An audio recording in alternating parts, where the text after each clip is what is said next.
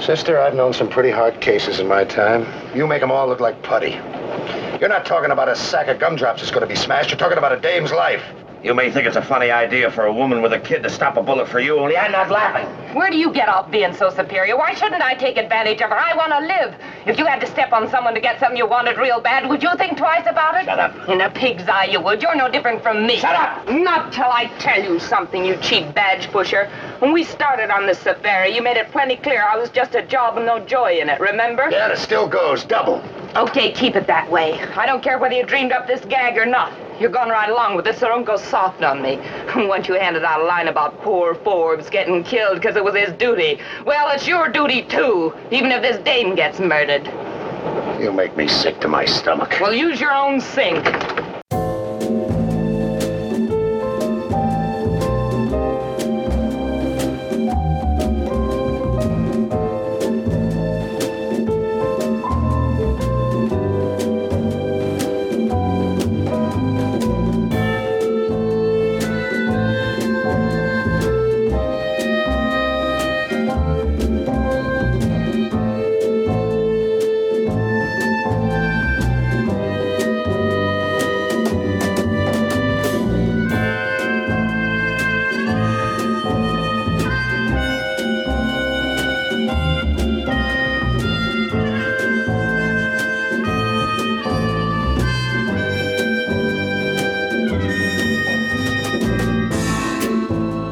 Everybody, welcome back to a brand new episode of Not a Bomb Podcast. This is the show where we go back and talk about movies that bombed theatrically and also the critics, you know, maybe didn't like.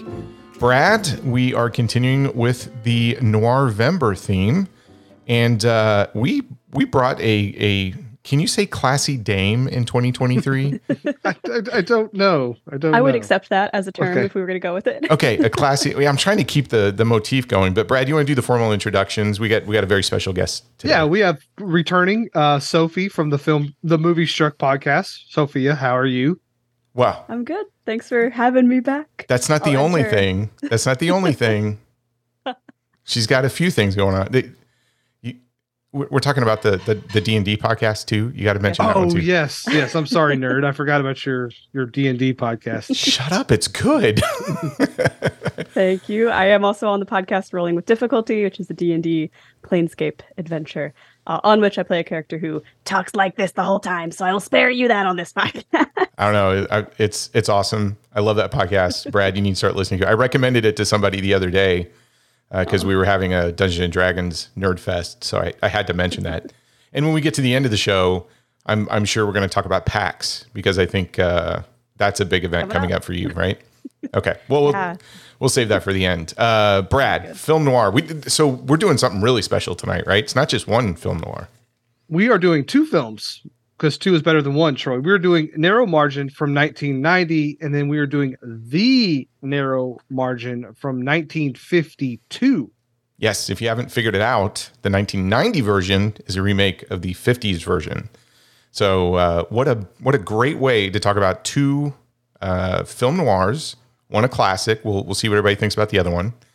Before we dive into this, Sophia, uh, we asked you to participate in this month, but I but I have to ask you from a a I guess film connoisseur perspective.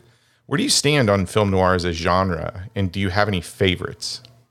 yeah, um, I am personally a huge fan of mysteries, procedurals, and thrillers. So uh, when I was in film school and we did our whole film studies unit, and I kind of first got introduced to the idea of film noir as a genre, uh, immediately I was like, oh, this sounds like it could be right up my alley. Um, and I would say that I am definitely biased towards enjoying these movies. You know, I, I think that noir as a genre has sort of evolved past what it was in the 50s, where it, it was a much more tightly defined thing. Um, but I, I, those elements of kind of like the gritty, uh, twisty, a- and often a little bit uh, not perverted is the wrong word, but uh, you know, just a little bit off. from- Antisocial.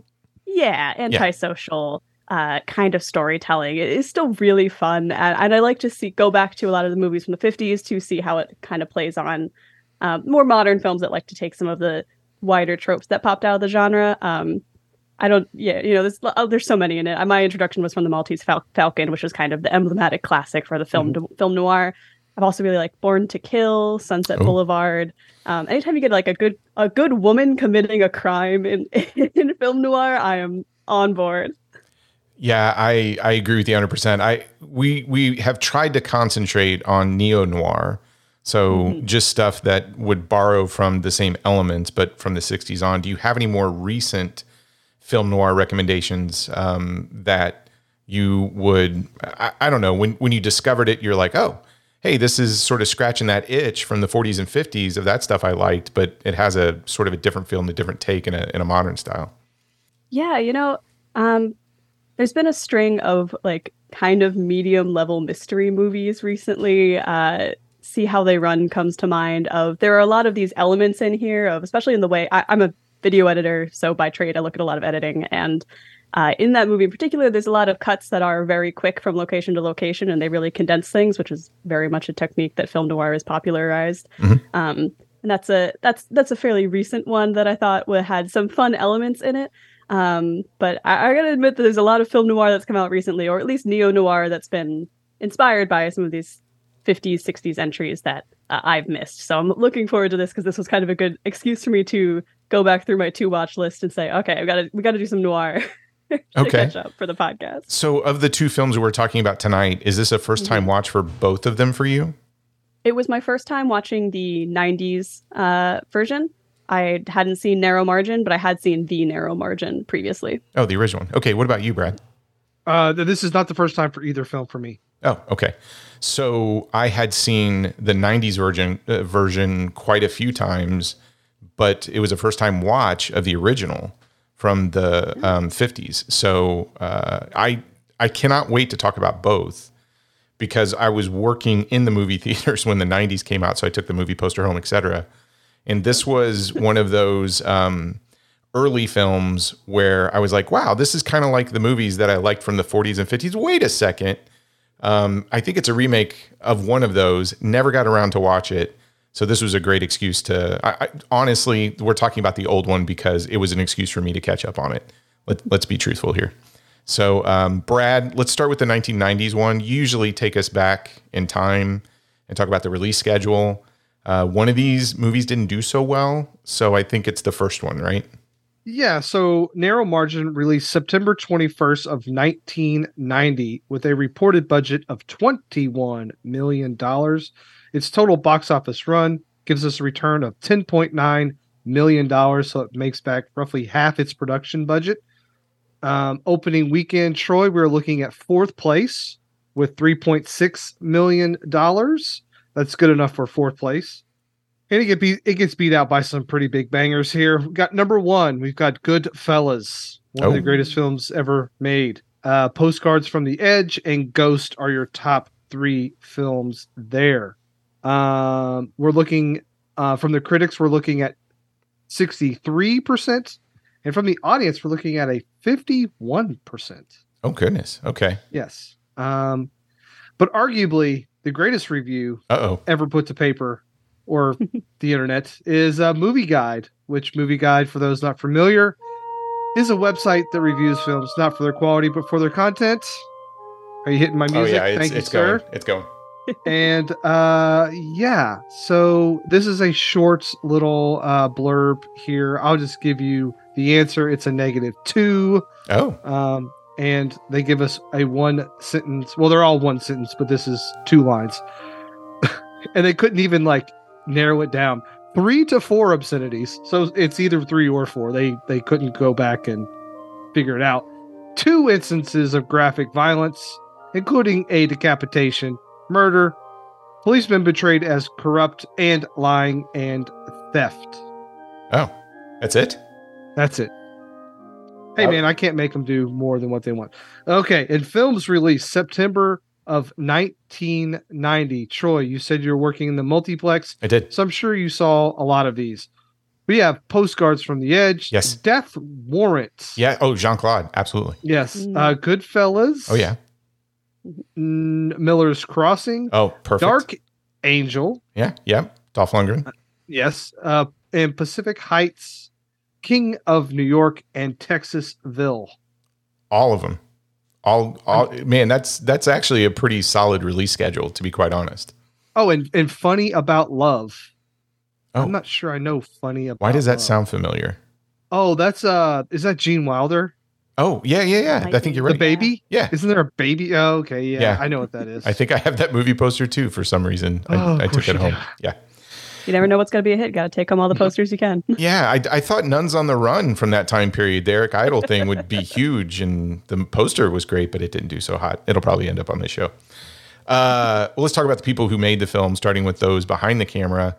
S- So I, I thought this was funny. Like this year, we've had um, directors show up a couple of times, and um, Peter Hyams, we've already talked about him just a few episodes ago, episode 151, when we reviewed Stay Tuned, uh, to give everybody yeah. just a, a little bit of context of where this movie sits.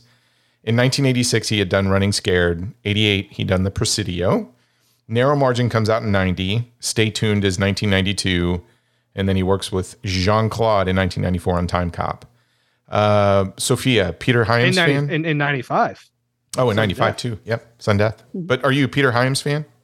I've seen a couple of his films. Uh, Time Cop was the one that I immediately called to mind, but uh, you know, it, I like a thriller, so I, I can't be too mad at him when he shows up. Okay. He's, uh, I, I think we said this on episode 151, probably one of the most underrated directors from that time period, right, Brad? Yeah, very strong genre director. Yes. And what's unusual um, about him is when you start looking at the credits to his films, specifically, you know, mid 80s on, you're going to see his name pop up as uh, usually screenplay and cinematography. And that's no different from this one. So, from a credit perspective, he not only has director, but he has a screenplay. Obviously, this is um, based on the original film from the 50s. And then he's also a cinematographer on this. So Hyams is known for being a cinematographer on all of his movies pretty much um, since 1984. The other thing to keep in mind is the production company. So there were a couple of logos in the 80s and 90s that when they showed up, you would get excited for. One of those logos um, shows up right in front of this picture, and that's um. Pictures, right? So it's an independent film studio that existed from 76 to 95, and it was founded by Mario Kassar and Andrew G. Vajna. So if you want just a quick list of things that they put out there, uh, we've got the first three Rambo films, Total Recall, Terminator 2 Judgment Day. I'm sure you guys have heard about that little independent film. Uh, Basic Instinct, Cliffhanger, Stargate, and the 1995 film Cutthroat Island that lost the company 147 million dollars and pretty much bankrupt the company. And we talked about that one early on in episode 40. Yep. So that brings us to the people in front of the camera. Sophia, I want to start with you. Gene Hackman. Where where do you stand on Gene Hackman? He's the star of this thing. Yeah, I mean, I was I didn't realize he was in this, uh, and as soon as I turned it on, I was worried I had hit play on the French Connection instead. But uh, Oh, okay. Is that what you primarily know him from? yeah, I think that's what comes to mind for me. I did pretty recently go through all of the Best Picture winners, and uh, that was one of the most recent ones that I had watched. So it might have just been front of mind, but uh, yeah, that's usually where I call to mind for him. Okay. Uh, I think we spent a little time talking about Gene when we did Superman 4. Is that right, Brad? Yep. Yep. Okay. So five Oscar nominations. What's interesting is this film sits in between two Oscar wins. So he won Best Actor for Mississippi Burning in 1988, and he won Best Supporting Actor for Unforgiven in 1992. So in between there, they were trying to make him a bit of an action star. So keep in mind, he's about 60 years old when he's doing this film. And uh, in between Mississippi Burning and Unforgiven, he does The Package in 1989, which I think is directed by Andrew Davis and stars Tommy Lee Jones as well. Solid thriller, really good. He does a terrible, terrible film with Dan Aykroyd called Loose Cannons in 1990, same year as this one. Um, has a bit part in Postcards from the Edge in the same year, 1990 obviously narrow margin. Uh, follows it up 91 with a nice little courtroom thriller, class action, and also does a action film with Mikhail Baryshnikov, or um, I, I think that's what his name, Company Business, that came out in 91. Oh, the Nicholas Meyer movie. Yeah, yeah, yeah. Uh, unfortunately, he retired from acting, so he hasn't been in anything since early 2000s, I don't think. and he is now an author. So his most recent book, Pursuit, was published in 2013. So he's written some fiction and historical uh, books as well. And nothing makes me happier than seeing like a picture of Gene Hackman just alive and well and just, you know, being like an older man, but just looking super happy. And it's awesome just to see him knowing that he's alive and hmm still kicking. Yeah. It's nice to see him retire gracefully and go continue to make art that he loves, but uh, get to be an old man and enjoy that a little bit. Yeah, he's he's had an amazing career. I mean, if if you look at the stuff from the 70s, 80s, 90s, probably the 70s and 80s alone, I mean, he, he's just made Oh, some yeah. really solid stuff across the board. I mean, arguably, he's in. I mean, the conversation is one of the greatest films ever made. This is true. this is true. Uh, the other person that uh, is our main star is Anne Archer as Carol Honeycutt. So, Oscar nominee for Best Supporting Actress in Fatal Attraction from 1987. I think a lot of people know her from that film. Um, around this time period, she was she was very busy. She's in another neo noir movie the same year with Tom Berenger called Love at Large, and then does uh, Narrow Margin, Eminent Domain, and follows that up with Patriot Games in '92. I don't know how familiar you are with Anne Archer. Me personally, she goes way back to the 70s and 80s. So before Fatal Attraction, the, the two films I always think of her with is um, a Chuck Norris vehicle in 1978 called Good Guys Wear Black. She was kind of the love interest in that. And then uh, we've talked about this film, Brad, specifically when we talked about Stay Tuned, but it's this John Ritter film from 1980 called Hero at Large, which um, she's the love interest in that as well. Oh yeah, she's blonde in that movie, right? Yeah, I, I well, brownish so. blonde, Yeah, okay. dirty. Is it dirty blonde? Is that what they call it? Sure. Yeah. All right. I don't know Was hair she colors. was she uh cast in this film because she looked so much like the woman uh Marie Windsor from the original? Really does. It, it's Have you have you seen the? I mean, they look almost the exact same. They do. They do. Um, I don't know. Anne Archer just seemed, if, if you kind of look at the 90s, she just became this, I don't know, strong, I, I don't want to say housewife uh, role. She was getting these strong housewife roles or, or whatnot. I don't know if Fatal Attraction kind of pigeonholed her into that to a certain degree. But um, yeah, I mean, I've, I've always liked her. I don't know if you guys followed her, if she's somebody that when you pop up, you even care. I don't know. Well, she got involved in like the Tom Clancy stuff. So Patriot Games, Clear and Present Mhm. Danger. She was the wasn't she the wife in that? Mhm. Yeah. Or yeah. Yeah. So yeah. Okay. Uh, just real quick, we'll throw some other names out there. James P. Sikking as Nelson, he's the main bad guy. Then you get Nigel Bennett as Jack Wootton, he's the main bad guy's main henchman. Um, JT Walsh is in this briefly as Michael Tarlow. M. Emmett Walsh, I don't think they're related. He's in this briefly too as they're- Detective. they're not related. Yeah, They're not Sergeant. related. That's right, I Detective think Sergeant Emmett Dominic Walsh Benti. could be his dad. That's true. Or or long lost uncle, maybe. Yeah. Okay. And uh, Susan Hogan as Catherine Weller. So real quick, just a little little something about the production development. Peter Hyams got the idea to remake the film after happening upon it on on late night television. He asked his then employer Paramount Pictures to acquire the rights, although the project later found a home at a different studio. Hyams said, I don't think the movie was terrific. this quote cracks me up. I don't think the movie was terrific, but I think the idea of people being stuck on a train was wonderful. Star Gene Hackman, who had recently starred in another noir reimagining, No Way Out, was attracted to the character's agreeable demeanor and the fact he did not shoot anyone throughout the film, which contrasted with the more aggressive types generally shown in adventure films. And Gene also uh, contributed some incidental details, such as the glasses and the water pistol sequence.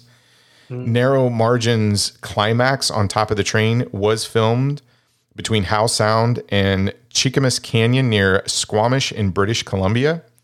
It took three weeks to capture and could only be filmed a couple of hours at a time due to the impossibility of diverting the area's regularly scheduled traffic. The film's stars did perform part of the rooftop scenes themselves, being secured by cables concealed under their clothes. So when you get to that last sequence and you go, wow, that kind of looks like them, that is them. Uh, and according to Hackman, this was the first stunt ever performed by co star Anne Archer.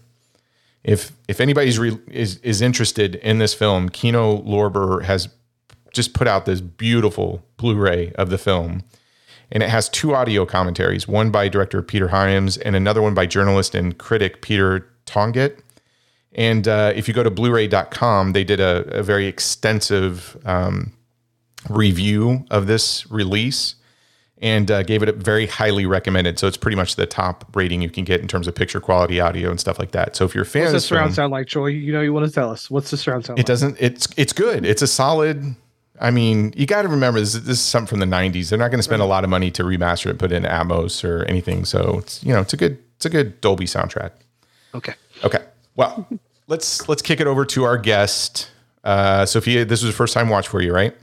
Yes. So I'd seen the original. Uh, I had not seen the remake, if we can call it that. There was a lot changed from the original. Oh, yeah. Uh, for I think the better because frankly I enjoyed this way more than I thought I was going to going into it. Oh, really? Okay. Well, kick it off. I mean, where where did you land on this thing, and and um, what did you think of it? Yeah, you know, I might be a little biased because I do think that the train might be the single most perfect set piece for a film, and they were stuck on a train the entire movie more or less. Um, but I, you know, it's not my favorite movie of all time. But I think that there was a lot to really enjoy here, and the things that they did change from the original, uh, specifically in kind of lengthening the time that they're on the train and making that really the finale of it, uh, allowed them to really play with a lot more subterfuge throughout. There's a lot of really interesting in avoiding just having shootout moments where, you know, Gene Hackman is sort of playing with the actual set that he's on to dodge uh, the gaze of the guys coming after them and uh, to really get to know the other characters on the train a little bit and have their uh, moments of interaction. Um, I thought that that was often very clever. A lot of it is taken from the original. There's some, you know, a very important child who shows up, another woman on the train, hiding in some of the other train compartments and having to stall for time. Uh, but I think that they managed to keep a lot of the elements that were really interesting in the narrow margin and then add things to it and change a few key points to make this a much more cohesive story or at least a more engrossing one for me. Okay. So how how does it stand, I guess, in terms of just it being something that is is film noir? I mean, it, it's mm-hmm. classified as neo noir, but how does it live up to just something in that genre? Or is it more of an action adventure film? Yeah, I kind of went back and forth on this a little bit because I do think that the key element and of this like contained set that they're on in a way with the train and how much of it does kind of revolve around just this constant tense nature of it uh, pushes it into a little bit of a thriller zone um, but at the same time there's a, a lot that they're drawing from that is very emblematic of the neo-noir you know you've got the kind of mystery is the wrong word. You kind of know who's who done it the whole time, but but those more mysterious elements. There's a lot of the twists and turns kept from the original film that uh, still convey a lot of the same attitude. So I I would say it still qualifies as a work of neo noir, but it definitely starts to with some of the more additional action scenes edge into thriller a little bit. Okay. That's totally fair. Okay, Brad, what what did you think about this one? Yeah, I think this is a, a study in how you do a remake of a film because in, in 1952 we're looking at a runtime of 71 minutes. Mhm. Here we're building out the first act. We're we're literally giving the act that kicks off this film. Uh, we're witnessing that, so there is no mystery, but we are. There is some mysterious things going on with the henchmen and who's good and who's bad.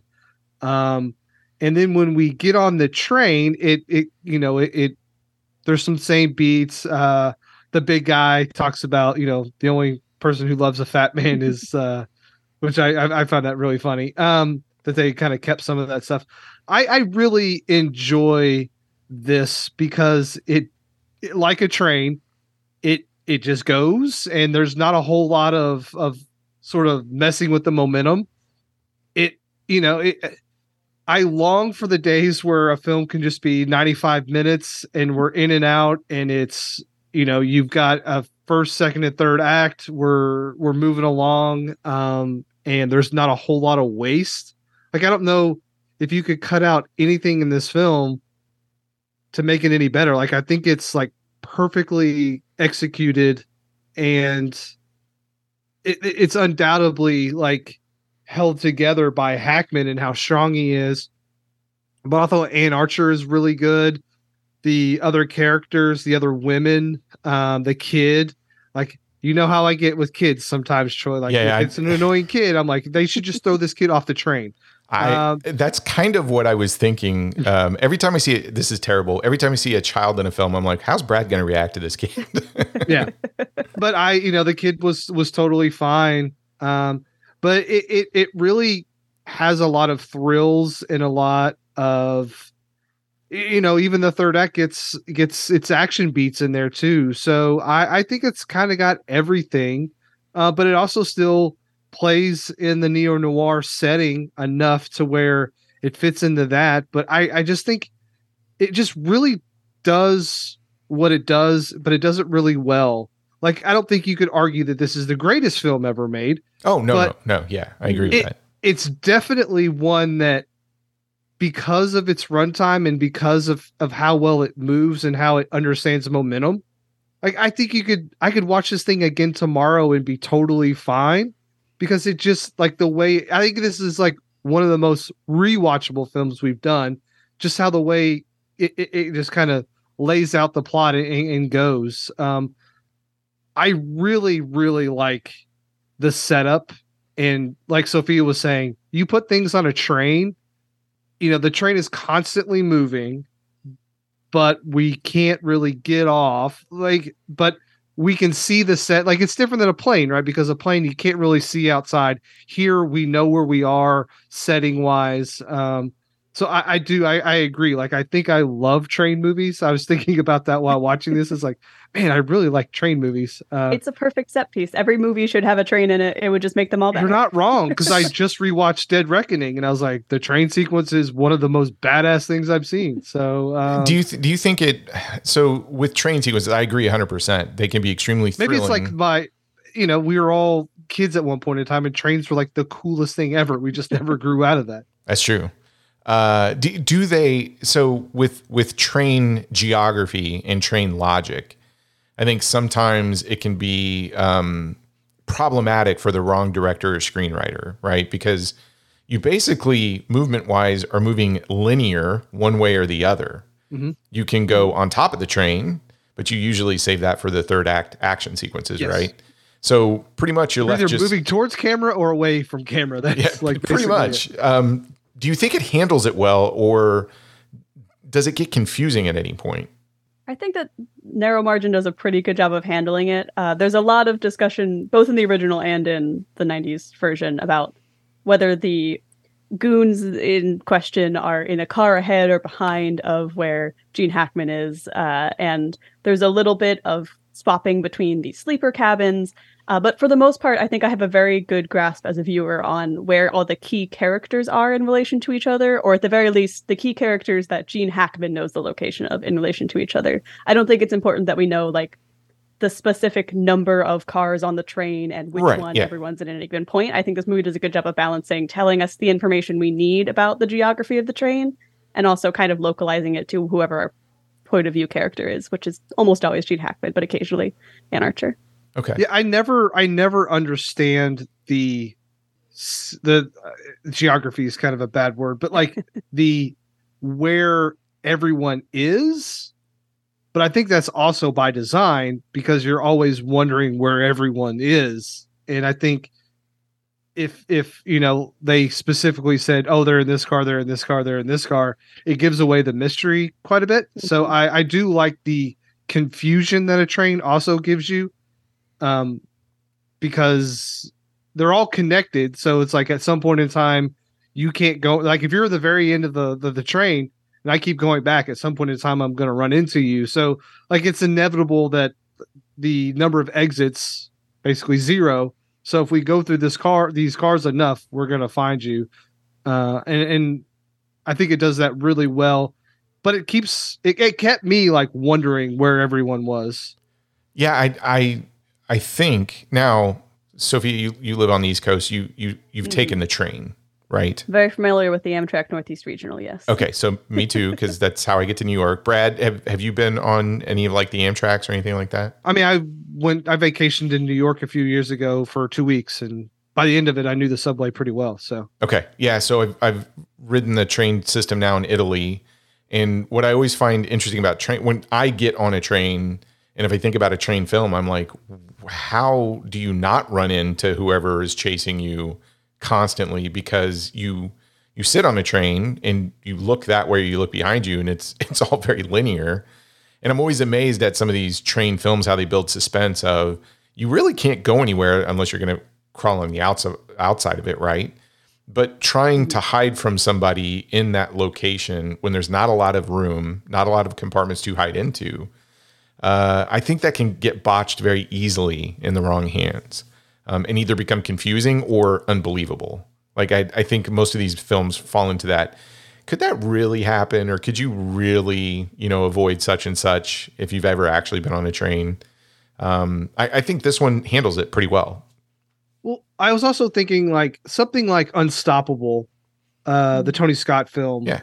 which is about a runaway train, and you, you, I, knowing the source material, I was like, I, I don't think they're going to go that route with the train where it like all of a sudden becomes a runaway train um, and we have to do something to like get it to stop and then we can get off of it.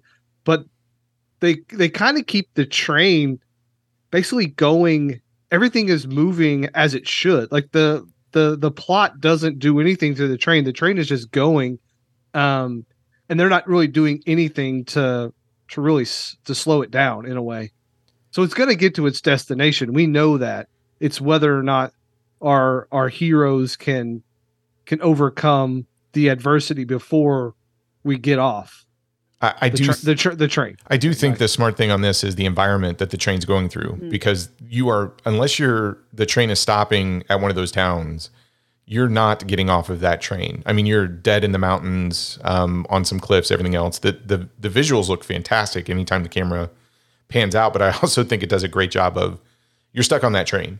Like you're not you're not jumping off the train at any point in time because you're just your head's gonna get smashed on all the rocks and whatnot. Um, so Roger Ebert, everybody familiar with Roger Ebert? Uh, that he's one of the reasons why I love film. But give it to me, Troy. Okay. He did not like this film at all. So in the 90s, um, when you watched Siskel and Ebert, you're like, well, what did they like? And I, I would say, I, I don't, I don't know how you two feel. I, I usually sided with Roger over Gene. Where did, where did you guys land? it always depended. Roger was never much of a comedy guy. Uh, Gene Gene could could could like a comedy. Um, so it just kind of depended on the genre. Okay. Yeah, very similarly. Like I feel like, it, for lack of a better word, sometimes Roger didn't seem to love as much lowbrow stuff, which I find I have a very high tolerance for. And you know, then maybe you're going to give Gene a little grace, but uh, Roger's usually on the level. Okay. But Roger also like if you didn't have like strong character development and stuff, like he was out. Like he needed like he needed some sort of character development to really latch on to characters. So I'm gonna I'm gonna read something from his review. I want to get your guys' reaction to this. All right. So this is how his review starts. Narrow margin is a clumsy version of the idiot plot, dressed up as a high gloss chase thriller. The idiot plot, of course, is any plot that would be resolved in five minutes if everyone in the story were not an idiot. And rarely has there been a film in which more idiots make more mistakes than in this one. That's how that review starts. And it goes downhill from there. So I'm guessing his problem is the woman is a mystery to the bad guys. I, I think his problem is all of the character choices in this film. Uh, if if you read the re- the review, there are some things he calls out that hey, this is this is pretty good, but he keeps talking about the choices that the characters make in this film only serve the purpose of moving a very threadbare plot forward versus they don't feel realistic. Like he does not think this film would play out in any kind of realism. And so when he talks about the idiot plot, he's basically saying, well, you wouldn't have a film if somebody had just done the common sense thing in the first five minutes. And they didn't do it in the five minutes.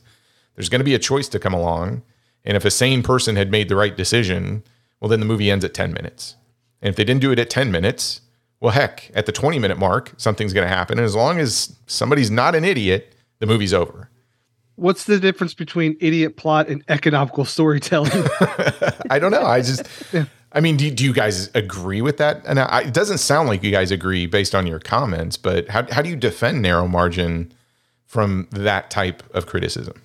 it's a noir film. I mean, a lot of times your your your private eyes and stuff from noir films are always one step you know away from something Mhm. or the bad guys are always one step away. And that just kind of how it works I, you know i don't i i can see where he is coming from.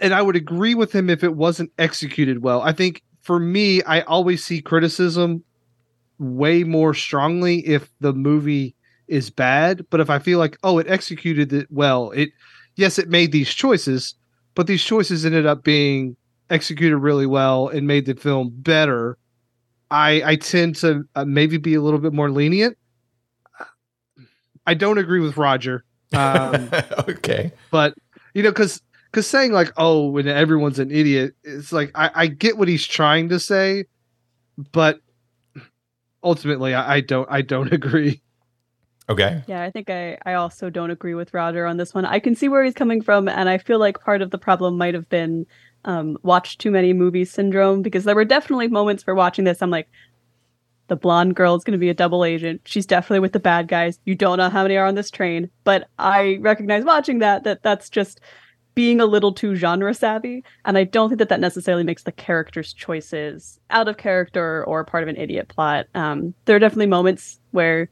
you could make an argument for this being an idiot plot, uh, specifically with anytime Gene Hackman doesn't recognize who in his department is a double agent. That can get very frustrating.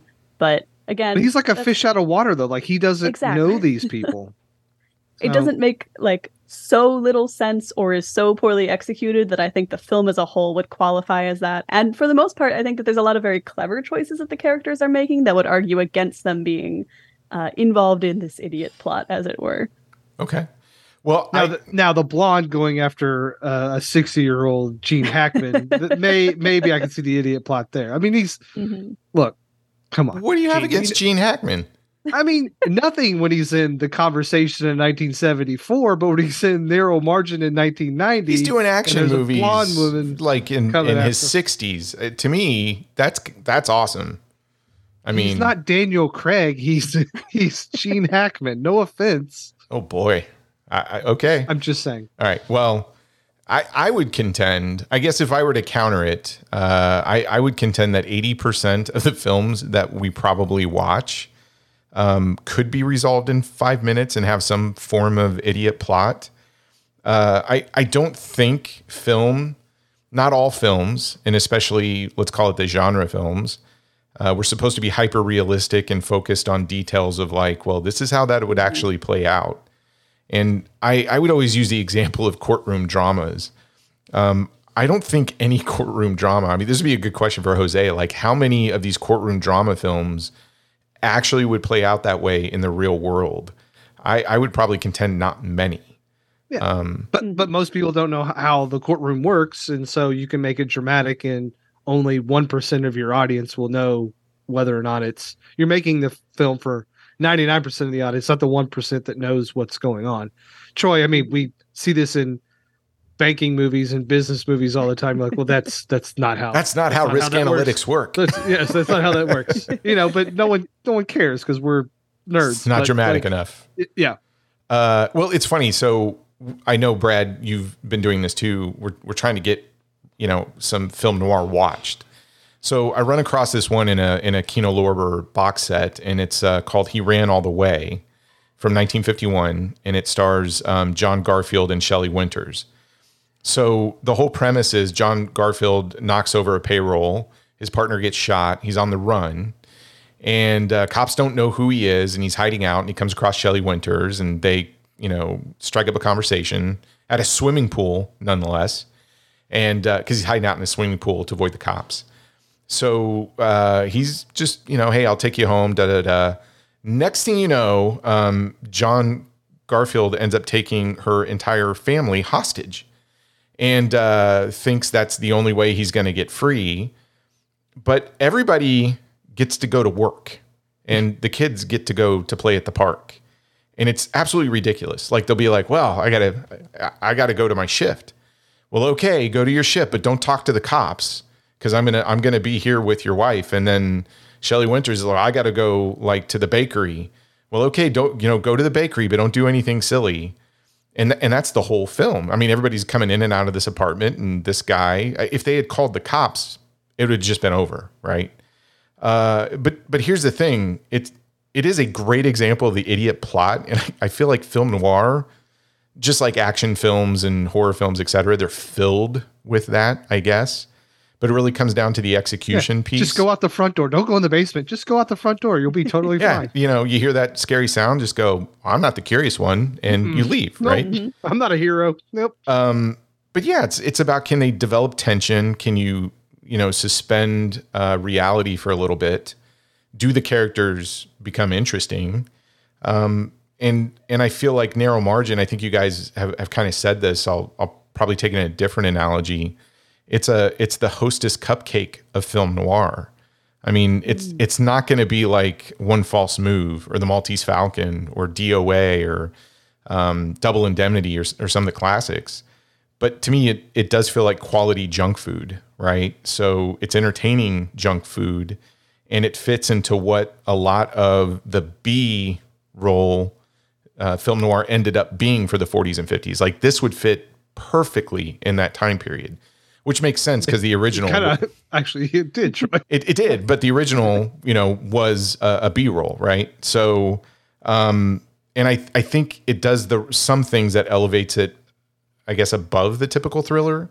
And in this case, uh, it it really comes from Gene Hackman. I, I think you guys have have mentioned this. His performance pretty much elevates the whole thing. There are some memorable tense exchanges that I think are really good, and um, there's really two standout action sequences for the '90s um, that I don't think this film gets a lot of praise for. It The helicopter shootout. yeah, that. I mean, it starts Well, with a the following chase. Yeah. yeah. I mean, you get um, the shootout that unfolds uh, unfolds to the car helicopter chase through the mountains, and I I think I read somewhere that whole sequence was reused for a Treat Williams action film that went to direct to video. Like they took that sequence and used it again. And then um, the train sequence at the end with them climbing outside of it, on top of it, the fighting, all that other stuff. Uh, I thought that was actually pretty thrilling.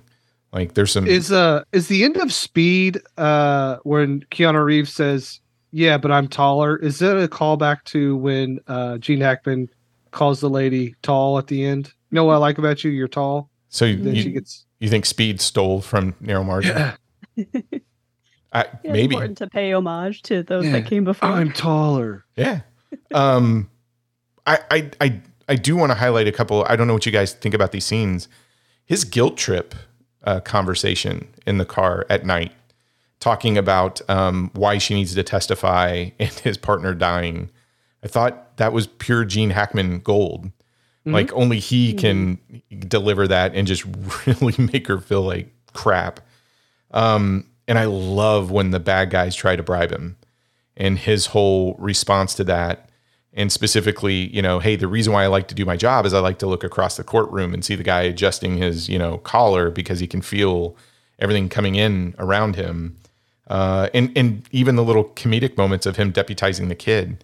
I mean those three sequences by themselves are like oh yeah this is why gene hackman has been nominated so, so many times and wins academy awards I think he takes this material that if anybody else had done it, it, it would have felt pedestrian, and um, he makes it his own, and, and it adds to the tension of the scenes. Yeah, absolutely. I think he does a really good job of pulling off a pretty untraditional action hero throughout this film, and a lot of that comes from you know he's an older actor, so you know he's not you don't expect him to be doing these crazy physical stunts or anything. So he's pulling off some, with the exception of you know kind of the beginning action sequence in the end, simpler action moves, little tricks and trades. But I think what really sells it is, like you were saying, what those more human moments where he's, uh, you know, staring down the guys trying to buy, bribe him or interacting with this child in a very kind of playful and like friendly way. And I, I think that he brings something to that character that your more traditional gritty noir uh, detective police officer who we'll see in the narrow margin the original uh, kind of loses and in a way that i think gene hackman actually elevates this to a character i was invested in and cared about way more than uh, from the original. That's a good point. He, he does um, effortlessly it feels like go from the action sequences to some of those comedic moments to the to the intense moments and and he just it, it feels very organic. It feels natural for the character i like mm-hmm. how they try to explain his ability to be this everyman action when they just have this throwaway throwaway line when they're talking about his background and just saying oh yeah you served in the marines so you're like well that makes sense i mean of course yeah he's he's got army experience or something mm-hmm. um, but you're right it's that everyman action quality that uh, I I think makes it thrilling because I mean that you talk about superhero films or or the Arnold Schwarzenegger films, et cetera. They're fun to watch, but it's very hard to relate to him. Whereas you can kind of put yourself into this scenario because he's what a deputy general or he's he's basically a lawyer. He's the assistant. He's a district uh, attorney. District attorney. Yeah, district yeah. attorney. Um, and he's kind of put in a situation where he has to outthink everybody and um, you know, if he goes to blows, it's it's not pretty. It's very messy, uh, and and that that adds to the tension. Absolutely. Was there anything that you didn't like about the film? Uh, not really. No. Like I, like I said, like there's nothing in this runtime that I'm cutting out. Really? Even the shitty okay. kid. Like I, I thought the kid was. I think this kid is a dramatic improvement over the kid in the 50s. I have to give this kid in the 90s some credit on that one. Um, Problematic headdress that kid is wearing. oh, in the 50s? Oh yeah. Oh yeah. yeah. I can't wait to get there. No, I, I'd agree. I mean, even the sequence where I guess he he walks in on the uh, cabin thinking it's his, and you get that. Um, is it a Karen moment? Would you call that a Karen moment? Even though he barged She's, in. I mean, to be fair, she he violates her space, Troy. Yeah. Yes. But I think that's also a great example of him being particularly clever with the geography of the train because you see him poke his head outside and notice the guy coming down the corridor and having to hide by staying in that compartment. So he's drawing out the conversation. Is she ju- maybe justified in being a little freaked out that this guy keeps coming back into their cabin and interacting with her child? Yes. Uh, but I think the scene is very, like, I wouldn't cut that from the film because I think it's a, important early on uh, to establish how he's going to try and use the train to his advantage. Yeah, the cat and mouse aspects of the whole um, proceedings. What did you guys think about the title sequence? I, I thought it was kind of unique for this film. I don't know that I remember the title super well, if I'm being honest. So all all you see, it I, I don't. The best way to describe it is it's basically starting with an image that, as it pans out, it goes to the title of narrow margin where you get the credits and you get this very dramatic music. It really, at least for me, I got this sort of De Palma almost horror movie vibe mm. from that, and just saying, okay, that's an interesting way to start your film because it just from the music cues and you get that narrow margin, I guess, which is uh, it looks like a tunnel, but it's actually her face um, witness, witnessing the murder or something that's kind of superimposed within the title sequence. I thought that was an interesting way to start the film, and I think it just kind of sets the hey, this is a thriller um, there are going to be some comedic moments into it, but it it really sets the stage that almost um, elevates the murder that happens in the beginning to a certain degree. I mean, it might be a bad sign that I like Sophia. I, I really don't remember much of it, so okay, can't be that great. All right. Well, did, I did. You, I do want to point out this one shot. There was one shot in the film that I thought was fantastic and was so film noir. It was after the murder occurs and she's hiding behind the door in the shadows. And the way the light just hits a part of her face and highlights just the front of it mm-hmm. and the rest of her is hiding while the guy's coming up on the other side of the door.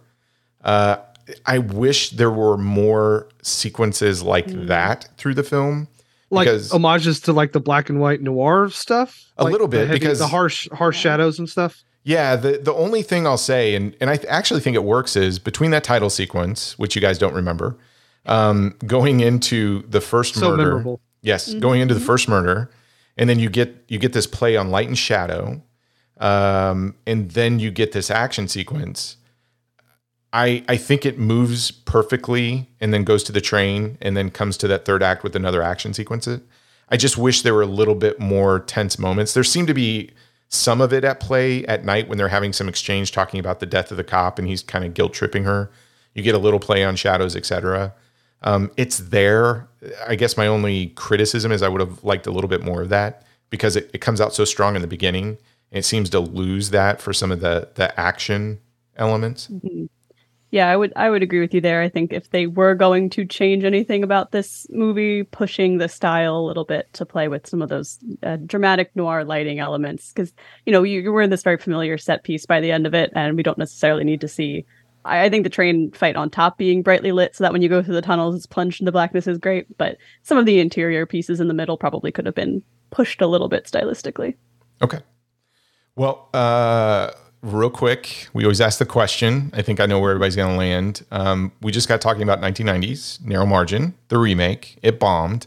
But uh, I'll start with you, Sophia. Is is this film a bomb truly, or does it deserve a second chance? I think it just had some tough competition when it came out, and you should give it a second chance because I had a much better time with this than I was expecting to. I think it's a really tightly made, well made thriller, uh, neo noir. It has some fun elements. There's, you know, a great set piece in this train and uh, a fantastic performance from Gene Hackman. I think it's a good time. It's worth a watch. Okay. So is this this would be something you'd recommend to others? Absolutely. Okay. What about you, Brad? Where you, where do you land on this one? Yeah, man, I I really had a lot of fun with this, and if you know tomorrow I was like I want to watch a train movie, like the Marrow Margin, I would be moving up my list. So or Marrow Margin, uh, move up my list. So I I really enjoyed it. It is not a bomb for me. I mean, it it just got the Goodfellas came out like the same same weekend. Troy. It had no chance. I, I agree. Yeah, I mean, I, I I wish more people would see this. I hope more people buy that Blu-ray. It's really cool Blu-ray. It's got a lot of special features on it, but the the commentaries are fantastic. But uh, to make you unanimous, it's not a bomb. So how about a quick break? And when we come back, we'll talk about its source material. I'm really excited about um, this one because I, I'm not as cool as you two. It was a first time watch for me. So uh, I feverishly wrote down a lot of notes on this one. Um, but okay, stay tuned. We'll be right back. In the old mail car was fearless Fred, guarding a precious sack. When the bandits appeared from everywhere, our hero to attack.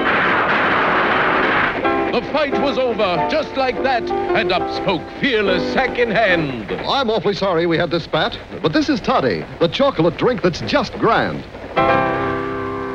Yes, Toddy, the delicious chocolate drink in a can does taste grand.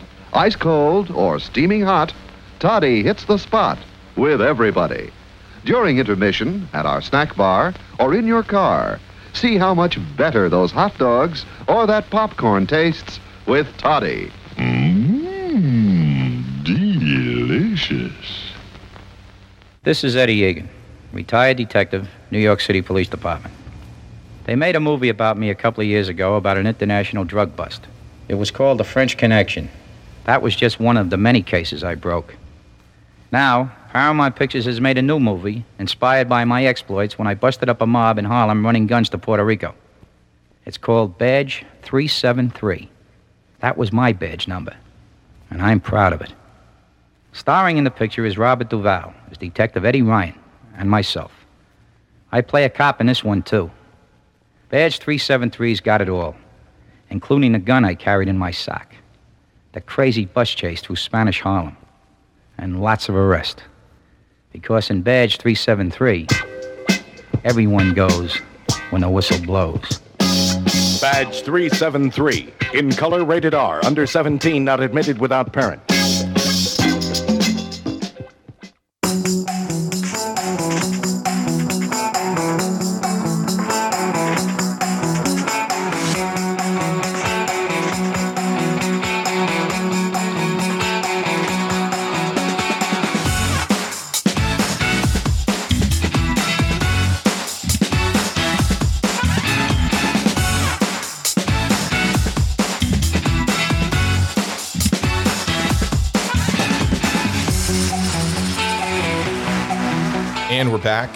Uh, doing something a little bit different because usually when we take a break, now we're getting to share the thoughts of the film.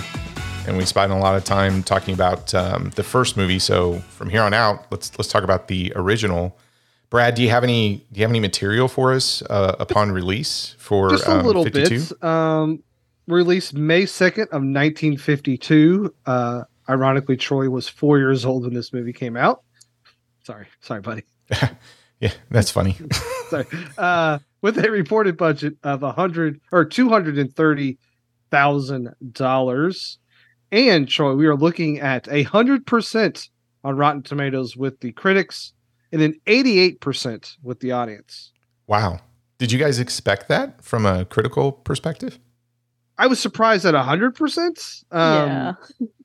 and but you know, a 1952 black and white movie on a train. You know, I was like, oh, okay, I, I can I can see it. I can see it.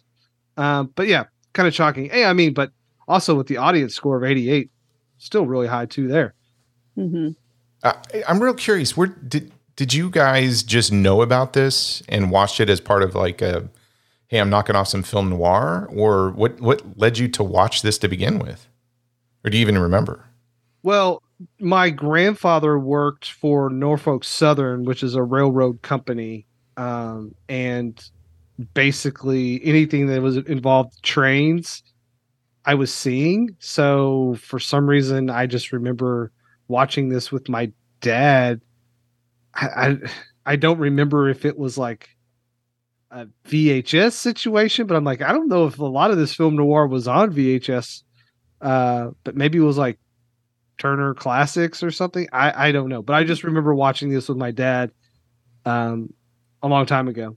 Okay. Do you, do you remember Sophia? Yeah, I, I think I just stumbled across this on like Turner Classic Movies or something one night and stuck through with it because I was curious about noir. Um, I, I went through a phase a little bit where I was just watching as much noir as I can get my hands on, and it all sort of blurred together at some point. Very but smart. Yeah, That's a cool face. I like that face. it was a fun phase to have. I should. I'm thinking I should bring it back. Okay. um, so our director here is Richard Fleischer. Uh, there is an uncredited. If you go to IMDb, you'll see uncredited William Cameron Menzies. We'll talk about that in a second. Um, Sophia, are you familiar with Richard Fleischer at all? Really interesting filmography. I don't know if you know much about him. Yeah, a little bit. I mean, I've seen a bunch of his films in the past, but uh, it, I think he's he's like you said, really interesting filmography. He kind of covers a wide spectrum of genres and budgets, and Oh, he did everything. yeah, we we talked about him. I think Brad on episode one twenty one when we did Amityville 3D. He he directed that. Oh, that's right. That is a fl- oh my god, that is a boy. Yeah, it's That's depressing. Now that I remember that and like, wow, he's got fantastic films in his filmography and that film. he's got he's got some it it's just crazy if you if you sit down and go look at it. I mean 62 films and shorts uh, around this time period. So he's doing what they would call like the b pictures. It wasn't the a-list stuff. So they're just cranking these things out. So in 1950 he does armored car robbery. In 51 he does uh, another film uncredited his kind of woman. Narrow margin comes out in 52 now we'll talk about when it was actually filmed here in a little bit same year the happy time in 52 Arena in 53, and then he kind of hits it big in 54 with 20,000 Leagues Under the Sea, right? For Disney. If you go through the rest of his filmography, when you get into the late stage, I mean, we talked about Amityville 3D, but later in his career, I think one of the last like three or four movies he did, he was doing stuff like Red Sonja, um, which was 1985. So his his career was all over the place in terms of quality, like you said, Well, Sophia, budgets, everything else.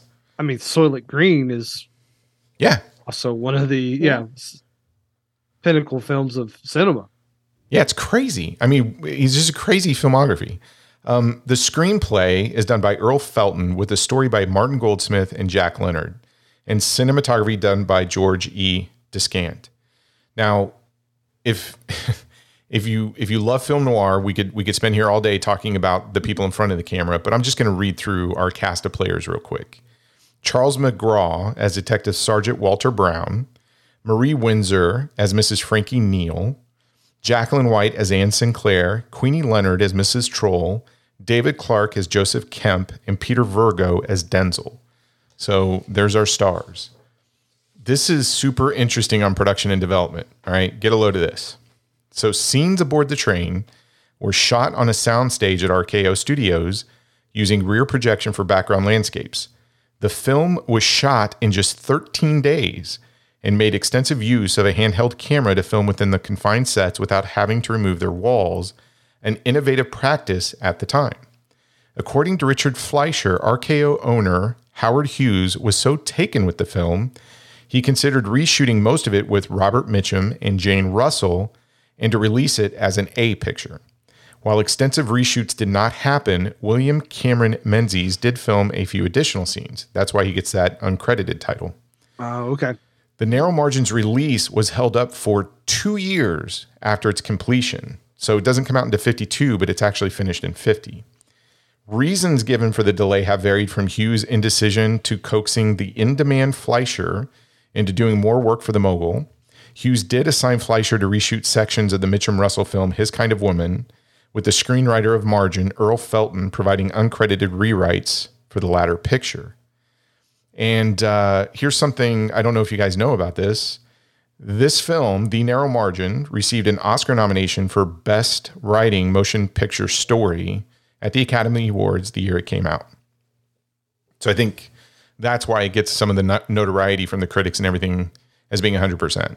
And again, since we're talking about physical media and releases, if you get your hands on the DVD copy, there is a fantastic audio commentary by by director William Friedkin. He does the commentary for the film, and there's some inserts and stuff from Fleischer, the director, as well on it. So it's a great DVD.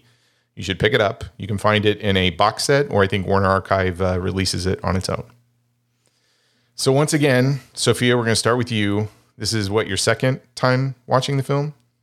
Yeah, second, unless I threw it in there at some point, but I'm going to go with second because who can remember these things? but, Um, uh, I, Before you start, I I, I do I, I do want to ask real quick Mhm. is is for anybody who hasn't seen this film, I feel like this film has way more twists than the 91. Is that fair?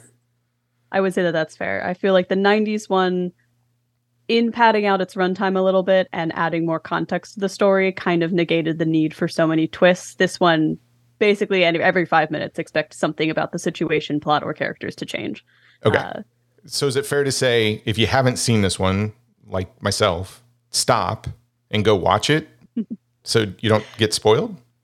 yes, if you care about spoilers, uh, this is not, not going to be the film for you to hear discussed first. You're going to want to give that one a watch because I'm sure that we will uh, cover many of those twists on this podcast. Okay, so you- you've been warned. We're going to spoil it because I don't think you can talk about this film without talking about the twists. Is that fair? Mhm.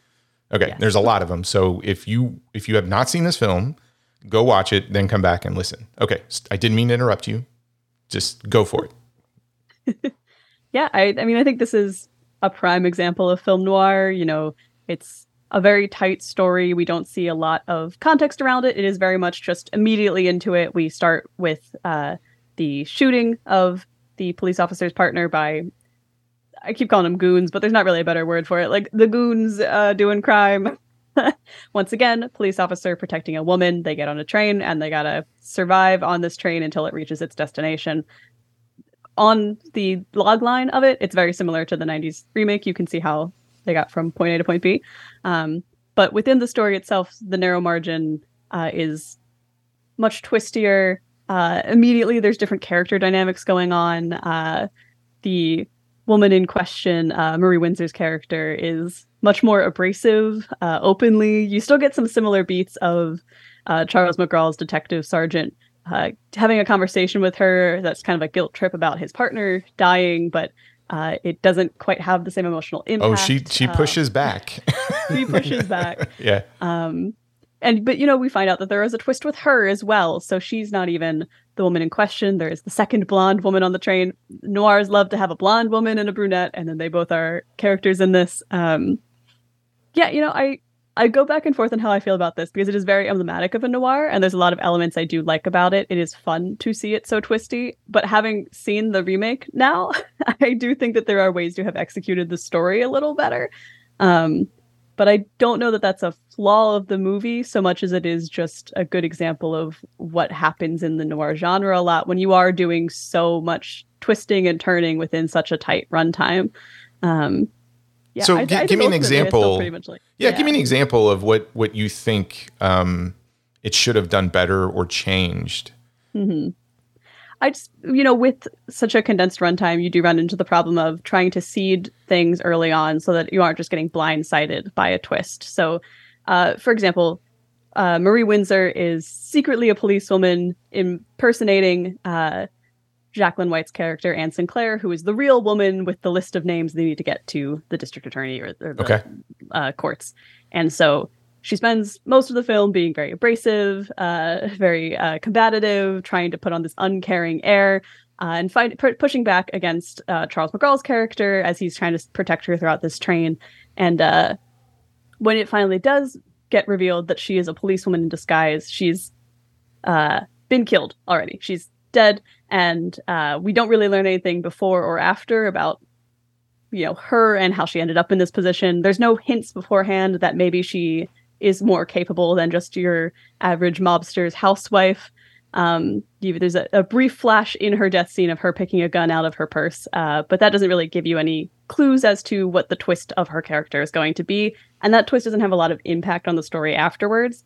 So for me, those kinds of twists where it is just like, well, this character was different than you thought they were going to be, can sometimes fall a little flat or just not have the impact that you would have if it had any sort of like small hint so that on a rewatch you're like, oh, I see how this was set up, or uh, impact on characters afterwards, which this didn't really seem to have much on.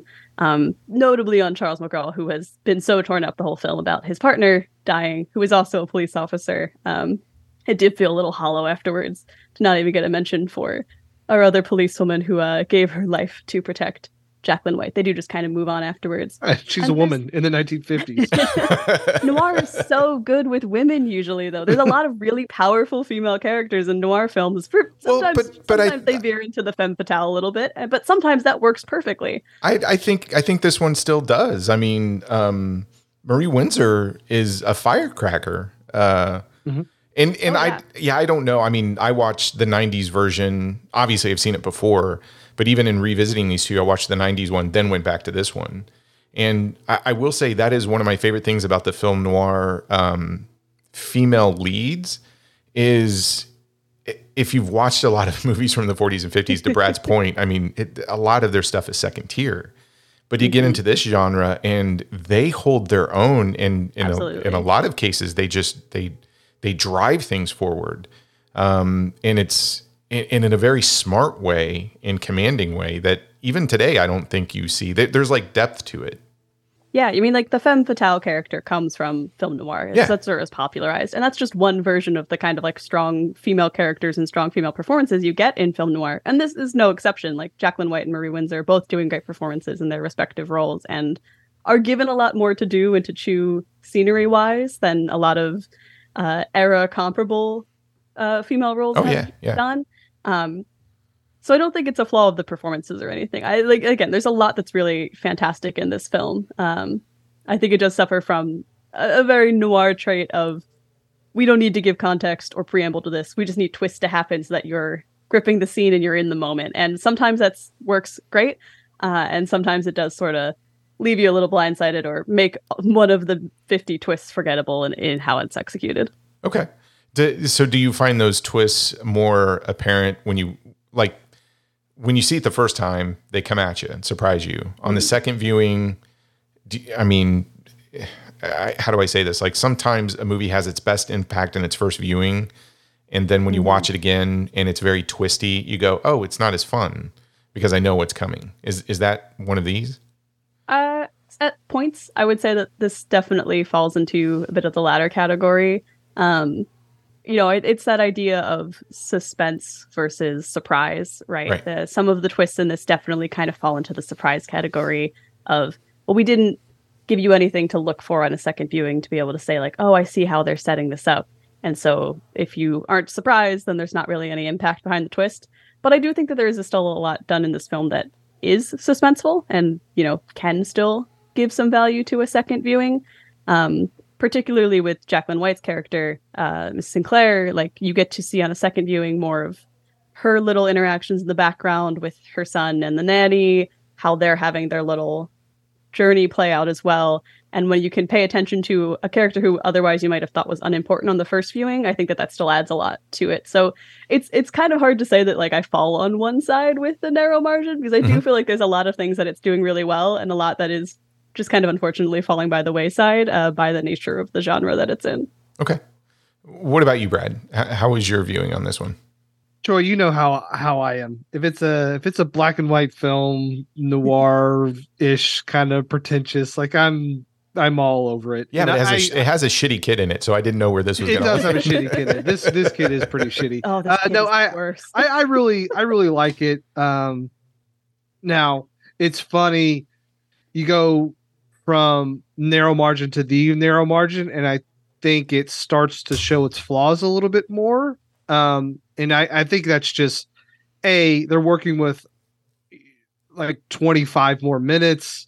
They can open up on a really strong um Mhm. like catalyst to your film with the with the murder and stuff and that really kind of helps propel the story here we're just going and we're in that house and then the dude just loving smoking cigars and everyone smoking cigarettes just all the time that's another thing i love about noirs is we are just going to smoke constantly and drink constantly and we're going to talk about smoking and drinking all the time um Yeah, I do feel know- like I have a little bit of lung cancer already just, watching these from things. yeah, you get secondhand smoke from just watching this film. Um, no, it's it's really fun. The the twists and turns do get. I like. I love the twists with with uh, Mary and then with Jacqueline. That that co- sort of switcheroo there, um, and then like how the end plays out, where he's like shooting through the door and he's using the reflection like there's some really creative things that that are going on in this um i just think it it gets overshadowed and like for from the war like you know gets overshadowed uh from the the remake. I think the remake is is spectacular and kind of takes this formula and, and does what it's supposed to do by making it better um and, and really sort of taking the good ideas keeping those and then getting rid of the things that you know like we can make this a better story by getting rid of this and doing x and and and really making it like a better film. And i really appreciate uh the source material um because you know i i like the setting i like being in in sort of this black and white uh sort of like 1950s i really like that but I can appreciate that 40 years later we're going to do it better, but this still doesn't mean I don't I don't like this. It, it's just really striking when you go back and you're you're watching this like oh man this is 70 71 minutes long like it's I, it's I gotta. Can how- we can we derail for a second? I love the fact that I've been able to watch a seventy, maybe eighty minute film. I mean, all these film noir stuff, and and I know a lot of a lot of them are shown as double features and and mm-hmm. stuff like that. But mm-hmm. I love the fact that I can sit down and get a complete story in like seventy or eighty minutes, and it's good. It's like really good. Like I oh, missed yeah. that. No, I like I I'm not complaining. I I think because again, we're not really like messing around. Like we're we're getting into it and and you just propel the story and the guy's got he's got action beats he's got to do. He's got to figure out who is who and what is what and and who's the bad guy, who's the good guy and the switch. Um I, I was actually surprised though like this one minus like the the shootout in the cabin in the remake like the guns play way more of like a role in this one than they do in the remake. Um like people are getting shot at close range and it's uh it's funny that you know we talk about violence and stuff. It's like well they were doing all this stuff in 1952 or 1950 when they uh, made it. So Yeah, Gene uh, Hackman doesn't kill well anybody with a gun in the Gun, nineties yeah. version, but he, he Yeah. does he does kill them with the landscape, I guess. yeah, exactly.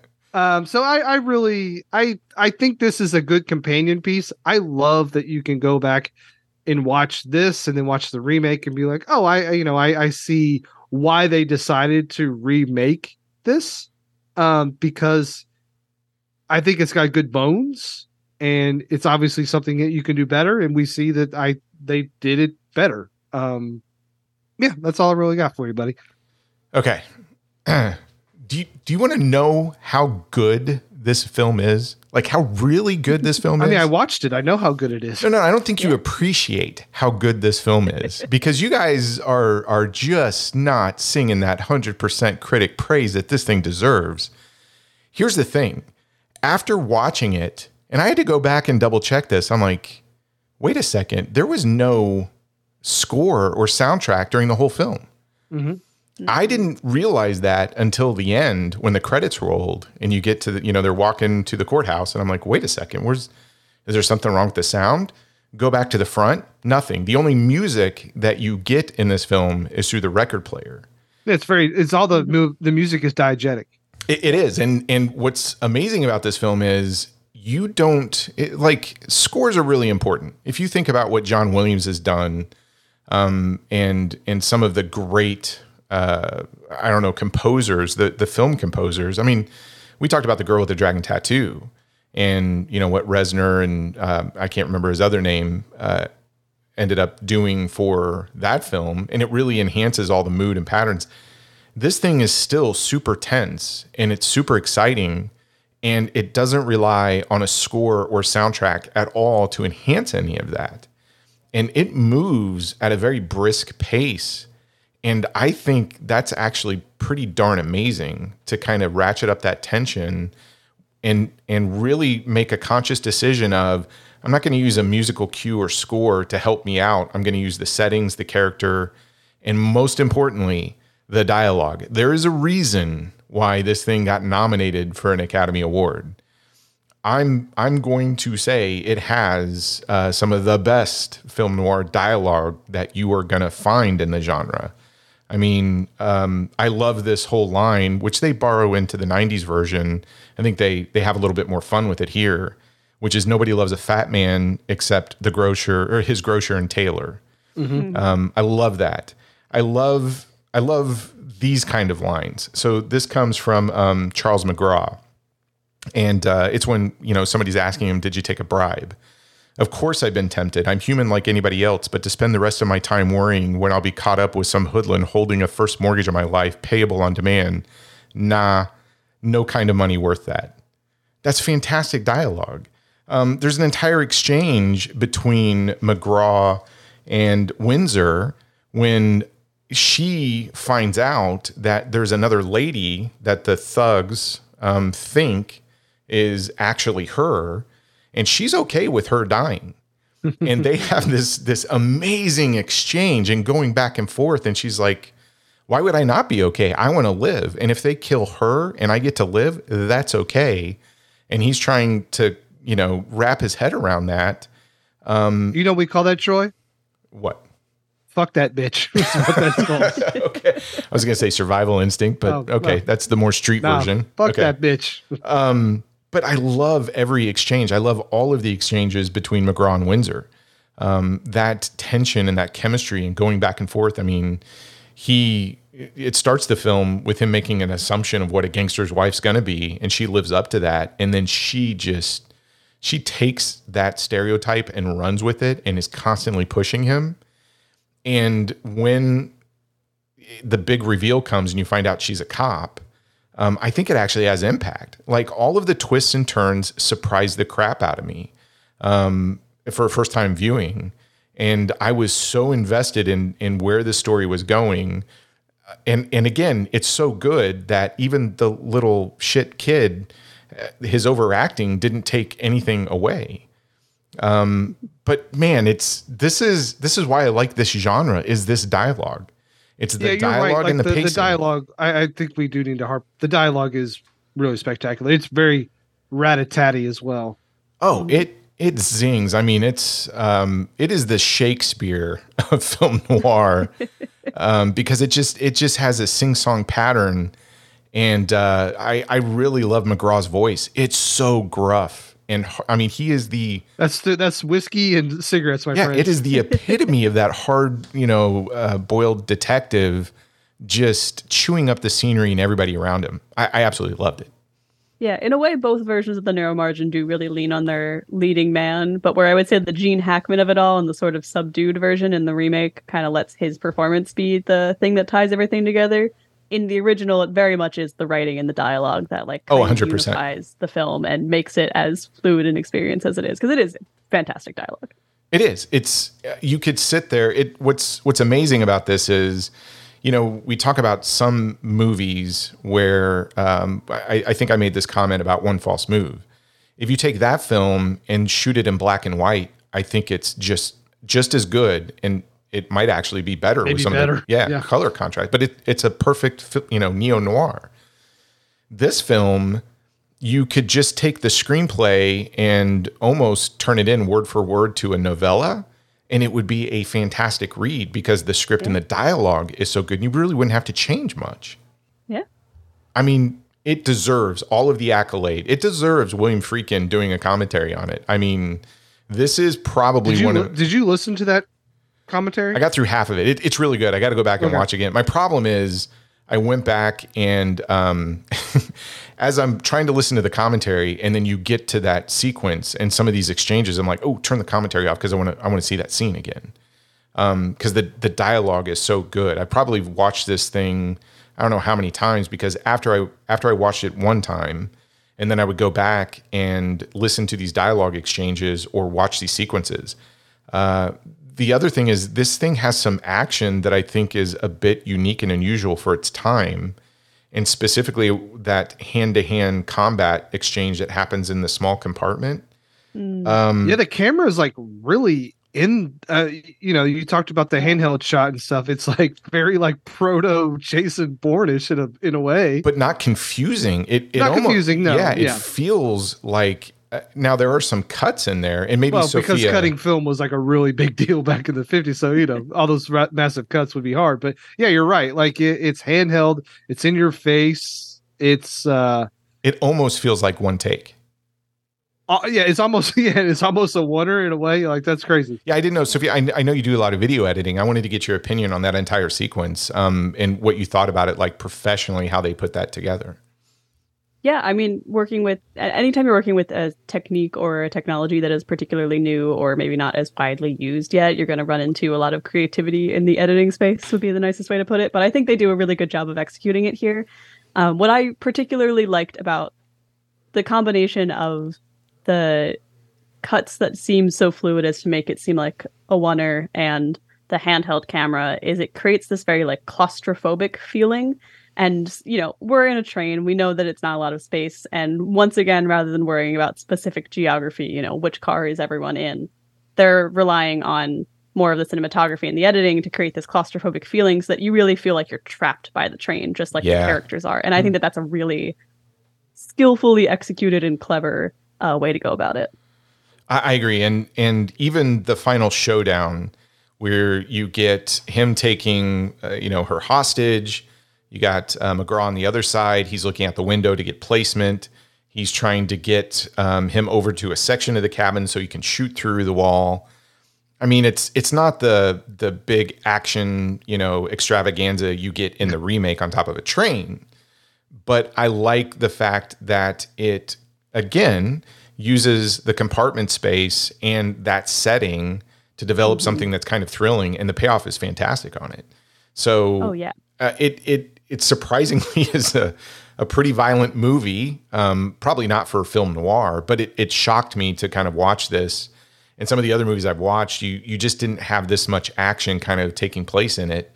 And um, I'm I'm always a big fan when action can be used in such a way where it's different, it feels unique, and um, it's either a result of the environment, the camera work, or the performances, or, or the skill set to me, this has got a little bit of everything, and I was surprised to see it for a 1952 film. Like this really shocked me how good um, that sequence was. yeah that that end sequence where he's using the reflection to shoot through the room is one of my all-time favorite like action set pieces maybe in all of movie making not just film noir because it's just so clever it's such a smart way to use the environment and to get around the constraints that you already put on and it, in the same way that the train fight on top of the remake is this great action sequence uh, because they're very cleverly using the geography. Yeah. They're doing that once again in the original, and I it pull it off to spectacular effect.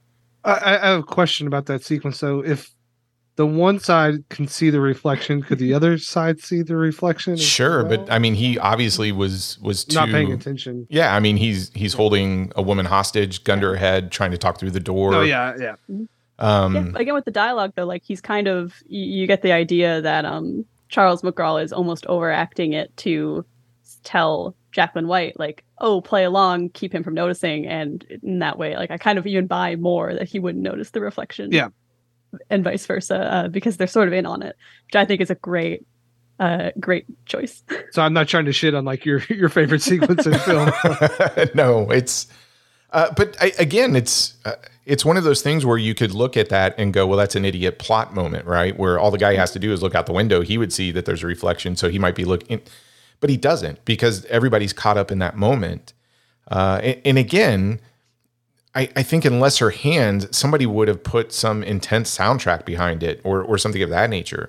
And the fact that the dialogue in and of itself not only represents you finding out about the characters and advancing the plot, but the dialogue itself is almost the soundtrack.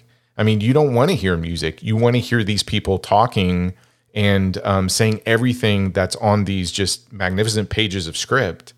Uh, and and I thought that was a really bold move to kind of go, let's just cut this down so everybody is really concentrating on what's being said and what's being done, and use that to heighten the scenarios.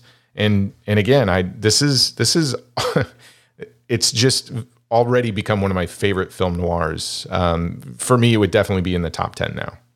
Oh wow. Okay. I Yeah. I don't know if I would say that even though it's on a train and I do like trains.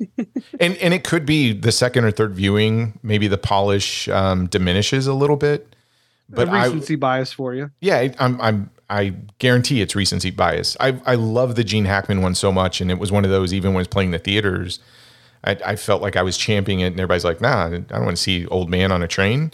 Um, but you know, it's it was a good film, and I don't know why I never took the time out to see the original, but uh, I, I don't know. I just I really enjoy this thing. Like I could see myself watching this um, on an annual November basis when you're going back and, and revisiting like your favorite classics.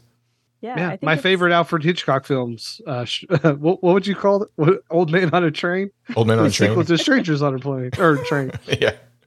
I was thinking of North by Northwest when I was watching uh, both versions of this little bit of like, man, trains really are the best place to put an older actor and just like let them have a good time. And tr- Strangers on a Train is also Strangers on a Train, one of, one of the best, if not the best train film. I don't know, but uh, yeah, I just I love this thing. Like I I'm so happy that uh, it it received the critical praise and everything it does from I guess the the film noir uh, affectionists.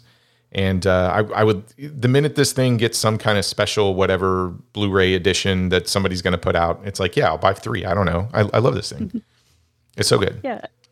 I, I like this one a lot. I think there's a lot to love about it. And if you're looking for like an entry point into film noir, it's a pretty good one because it is a very driving story, even if it is not like, you know, there's no office, there's no blinds. Maybe arguably there's a MacGuffin, but you know, there's some of those elements that you think of for the the hard boiled detective noir might not be there, but I think it's got all of the style and all of the storytelling that the genre has in spades, and it's a great first watch. I you know it's a, it's a good second watch too. I think you just start to see the cracks a little bit more. I still love this movie. Um, I I don't know if I would recommend it for like third or fourth in the same way that I might go back to the remake more frequently. No, that's fair. I, I mean, I don't think you can sit here and kind of go which one's better than the other. I think they're both fantastic. Um, yeah. and, Why and- choose? You can watch them both. Yeah, and, and each one tries to do something different. I, I love the fact that the '90s one changes the dynamic of the characters. Um, and and like you said, Sophia, it's not probably relying on the twist, but it's allow- allowing some of these characters to breathe a little bit. Now, the '90s doesn't give you the character development that maybe Roger Ebert was looking for, um, but it does do something different, but yet still retain some of the things that made you know the original '52 version so good. Yeah, I don't know if my life as a human being gives the character development that Roger Ebert would have been looking for, but uh, Yeah, that's No, a good point. both- Yeah, they're both doing really fantastic things. Uh, and you can see why the remake made the choices it did and what it kept from the original and what it changed. And you can see why the original was so gripping when someone would have seen it in theaters in the 50s and why it is so much longevity today and would have been something that, you know, you see and you think, I got to remake this. Um, so th- I think this is a great double feature situation, which is how I watched these. Uh, I can't recommend that enough. It was you'd think, oh, well, it's two of the same story. Aren't I going to get bored of it uh, by the time I'm at the second part of that double feature? No, no, no. Uh, if anything, it just makes watching both of them better because you have these points to compare and contrast to, and still things are twisty and surprising because they're definitely not the exact same story. Oh, heck yeah. I, I I mean, I did that Yeah, that's immediately. awesome. Like I watched them back to back, and like immediately was like, "Oh, this one's got this one. This one's got this one." Like Mhm. it. That's a perfect way to watch these. yeah, it, I really appreciate like anybody complains about remakes, etc. I would definitely use this as an example of they're not all bad, and in fact, you know, they can they can take it into a different place. Sometimes make it better. Um, maybe, in my opinion, right now, because of that recency bias, I would- say um, the original is is the better one. But I I don't know. You you can in this case you can have two number ones, right? Even though it's eleven, but um, so we the crown, yeah. Are, are we all just saying this one's It's not a bomb as not well? a bomb. Not a bomb. not a bomb. Okay. Well, Troy, it was also not. I don't think it was a bomb, but you know, whatever. Yeah, I don't know. I, obviously, we broke not that critically. rule, so How many how many movies have we picked up where the critics' response was hundred percent? not many. Is this the first one? It could be. It could be. I was thinking about that. I don't. I can't think of another one. Okay. Uh, I got a little bit of listener feedback. You want me to get through that real quick? Go right ahead. Okay. First one's from Patrick. Hi guys, love the show this week about the girl with the dragon tattoo. Great movie, great acting by Rooney Mara, somewhat great acting by Daniel Craig. But hey, he's Daniel Craig. He can do no wrong in my book. I'd agree with you, Patrick. My thought is around David Fincher and the multiple great films that he has directed. During your conversation, you mentioned Seven, The Social Network, Zodiac Fight Club. You even mentioned Panic Room, but one movie that you didn't mention, which I believe is one of the best films, is The Game with Michael Douglas and Sean Penn. This was after his success with Seven and before Fight Club, but was an absolutely marvelous thriller where you legitimately had no idea what was going to happen next. I believe it is one of the most underrated films, and I believe it needs to be discussed in the same echelon as The Girl with the Dragon Tattoo and Zodiac. Thanks, guys. Pat. Where do you guys I mean, land I on the game? I, I love the. I mean, to me, I I would arguably say Fincher has eleven perfect films out of twelve. Oh, okay. That's that's high praise. What about you, Sophia? You Well, maybe ten. I I wouldn't say Alien Three is perfect. So ten out of twelve. I I do like Alien Three, but ten out of twelve. It ain't bad, Troy. okay? You, do you do you agree with that sentiment, Sophia? Or I don't know if I'd say it's 10 perfect films out of 12, but they're 10 pretty pretty good films at the very least. I was waiting Like, for her I- to be like Fincher's overrated. I would listen to an argument of any of those 10 being his best film. Like if someone said the game was their favorite David Fincher film, I would say, okay. Panic Room, again, I would say, oh, yeah. Now, if someone said Benjamin Button, I'd be like, well, you're out of your freaking mind. But, you know, I was hoping Sophia would be like, "No, that's his best one." Yeah, eh, we got to find somebody who really loves that film and get him on here. they don't So if there's any exist. sure. Benjamin Button super fans listening now, your time to shine. Yeah, is please write in. You. Yeah, drive drive Brad nuts. Uh, next one's from Will. You guys missed an earlier Fincher Reznor connection in the Girl with the Dragon tattoo review. One of the Coil remixes of the Nine Inch Nails song "Closer" is used in the opening credits of Seven. As an aside, the band Coil that remixed the song did the original soundtrack for Hellraiser, that was famously not used because Barker thought the score was so scary that it would distract from the film. Did you did you know that about Hellraiser, Brad? I, I really don't know much about Hellraiser, to be perfectly honest with you. Um, no, I, I didn't. Yeah. Um, I had a nice little exchange with Will. He says if anybody's interested in that um, soundtrack, you can find it YouTube. It, it's readily available out there if you want to listen to. I will check it out. what was so scary that they couldn't include in the film. Clive Barker is afraid of it, then it's got to be pretty because that dude Horrific. messed up. yeah. Uh, last one from Randy. So this is a typical Randy email. He just starts masking threshold. I assume that's the title of a movie he's recommending. Masking threshold says go in blind. An absolutely unique film. I'm unaware of any other film that has the narrative structure that this one does, visually and narratively compelling as it slowly takes you to the worst places. I won't bet on whether anybody would love it, but I would bet that anyone who sees it will never forget it. It's on drafthousefilms.com or it can be found digitally for very cheap on most platforms, iTunes, Amazon, etc. So, uh, Brad and I have known Randy for a while. One thing I will tell you, um, He's whatever, batting about a thousand. yeah, whatever Randy tells you to watch, it will be memorable. Um, I can't say it'll be Yes, maybe that's the way to put it. Yes. Memorable. he's batting a thousand. memorable. He's he's recommended some stuff where I'm like, ooh, I've never seen that before, and uh, it was good, but yeah, I've never seen that before. That Randy's Randy's good at that suggestion. But I mean, he did do. He he brought Br- Brigsby Bear to my life, so I can't I can't hate. Yeah, he's he he he's winning. He's winning at life. Uh, Sophia, you are involved in like so much. Um, do you want to just give everybody a quick rundown of where they can find you and uh, all of the work that you're putting out there?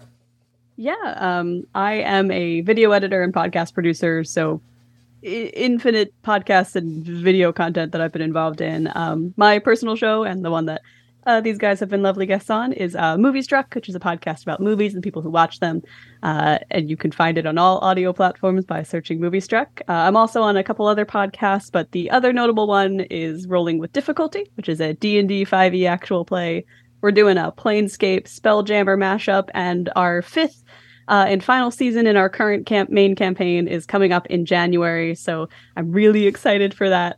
Uh, and kind of tied in with that, I think we mentioned at the top of this episode, uh, myself and the entire Rolling with Difficulty cast are going to be at PAX Unplugged in Philly. Uh, it's like two weeks from the time of recording at the beginning of December, and I am so so excited for this because everyone has to come to my hometown for once. Philly's a great place. I mean, don't.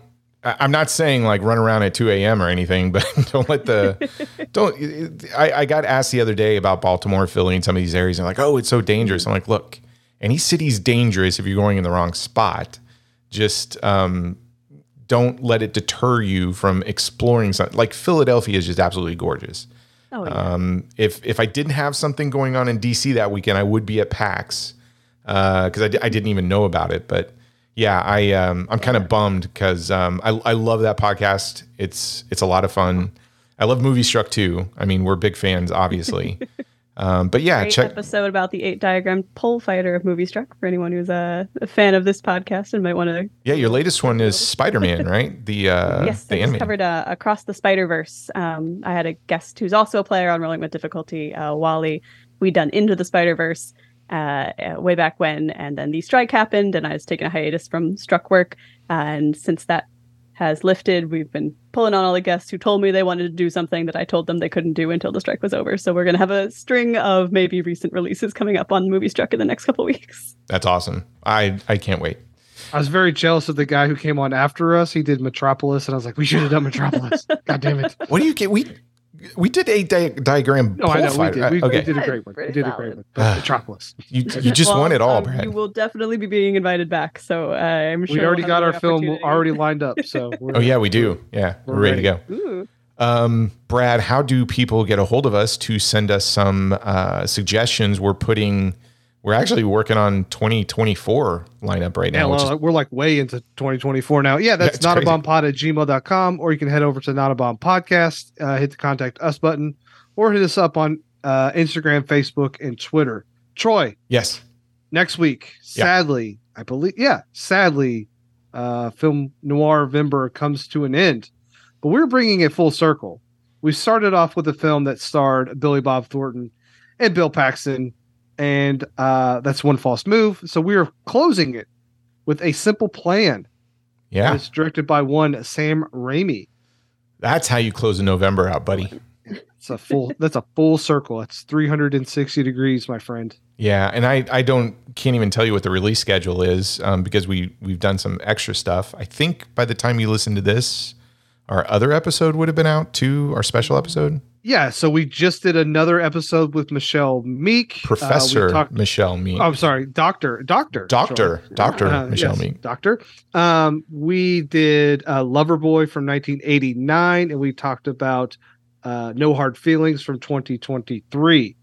and we broke down some of the uh, some of the themes in both of those films. And as always, Michelle uh, brought her A game, and I felt really dumb. we got schooled. It was we went we went to school literally. We I think we labeled that uh, cougar rom coms is what the subgenre or was. cougar comedies. Yeah, yeah, cougar comedies. and then um, real quick, I I just want to say, and uh, a big thank you because I think by the time this is released, Thanksgiving will have passed. We are so super thankful for just the community that um, has developed as a result of this little project that started out of COVID, and um, we're having a lot of fun with it. I want to. I'm hoping everybody got some time away from work, whatever it is, and just concentrated on you and the family. But um, just know, anybody listening, we consider you family, and we're very thankful for you. And Sophia, I, I, you know, again, this has been a great year because we were introduced to you and we started this friendship. and uh, it's it again, it's it's so awesome to do this simply because of the people you run across and you meet. And we hope to be doing this many more years and, and meeting many more new people too. But um, on top of that, uh, we're going to celebrate Thanksgiving with our 11th experiment for Breaking Brad. W- what is that, Brad? we are. We're doing uh, Thanksgiving, uh, which I watched the first 10 minutes of it. And uh, yeah, I'm glad no one else is in the room with me. And then we're doing Thanksgiving 3, which is actually the sequel, which has a plot around finding this Thanksgiving 2. I, I, I don't know. I don't know. But we're we're going to do that. We're going to record that next week and it'll be out by the end of the month. So yes, you're getting a lot of uh, Troy and I uh, this month. So, but yeah, I echo Troy. Um, thank you all for for listening, and it's been a wonderful year, and we're very thankful for all of our our fans, which is a weird thing to say, or, or friends. Um, but uh, yeah, it's been it's been a it's been a year, but we keep uh, we keep on trucking, Troy. Yes. What what else should they be listening to? Um, yeah, in terms uh, of they our, should go our and listen to the Gentleman's Guide to Midnight Cinema. Watch Skip Plus, uh, the VHS files. Which when we talked to Josh, he said they're going to be coming back pretty soon.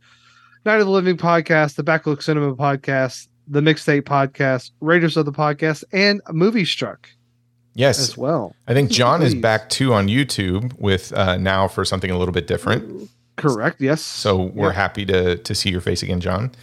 Um, Sophia, as always, my goodness, time flies when you're on the show. It's so much fun. I, I thought we were talking like for 15 minutes, and it, it went for a good hour and a half, man. It's my pleasure. Thank you guys so much for having me. I love coming on. Um, it's like you were saying, it, the best part of being in podcasts is getting to meet other cool people and talk with them about the things that you're into. And this is just always a blast for me. So thank you so much for having me on again. Awesome. Well, I don't know if you're listening in the morning, the afternoon, or evening. Thanks for listening to this show. Go out and watch Narrow Margin and The Narrow Margin.